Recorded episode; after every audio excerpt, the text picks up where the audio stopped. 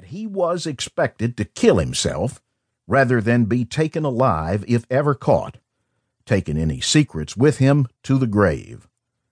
He knew if caught alive, he would be tortured and hanged for spying. The Confederacy's Signal Corps was devoted primarily to communications and intercepts, but it also included a covert agency called the Confederate Secret Service Bureau, which ran espionage and counterespionage.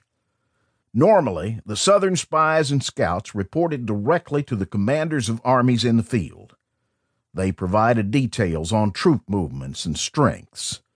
The distinction between spies and scouts was one that had life or death consequences. If a suspect was seized while in disguise and not in his army's uniform, the sentence was hanging. When Travis was captured by a Union patrol, he was dressed in cotton riding breeches, a homespun cotton shirt, and wearing a pair of Union cavalry boots. He wondered now, as the wagon rumbled and bounced, if he would ever see home again. Home was a small farm on the edge of Colonel Morgan's Tupelo Acres plantation north of Jackson in Mississippi.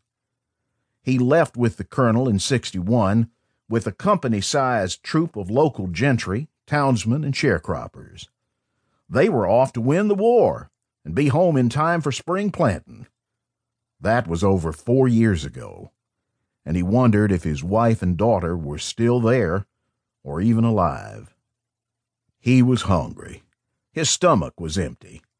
All he'd been given since crossing the Georgia line into Alabama was a cup of water in the morning and one at night.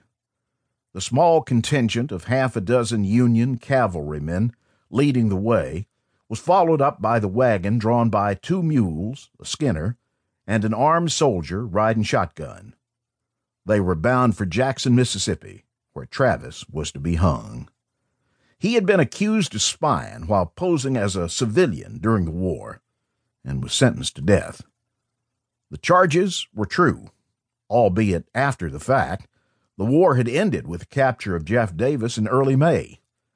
But the North was out for revenge and was determined to break the South so it would never rise again.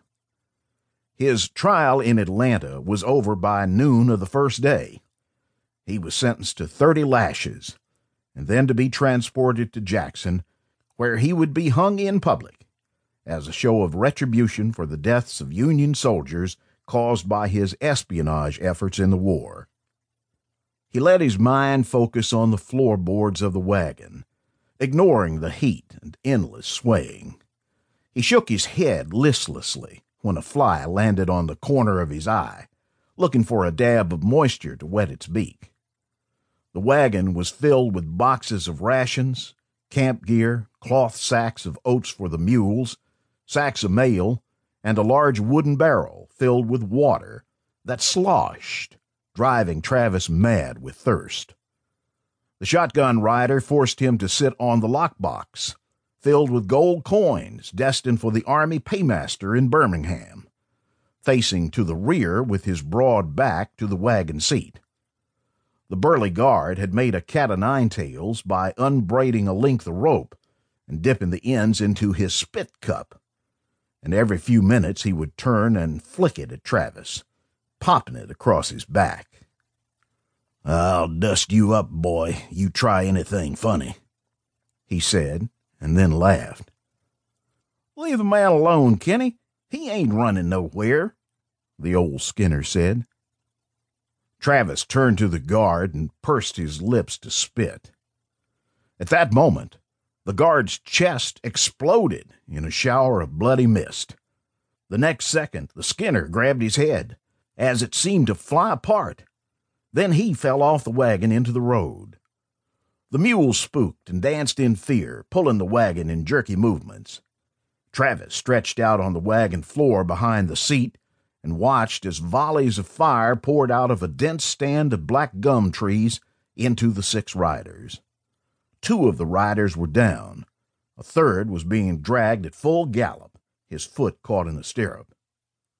Suddenly, the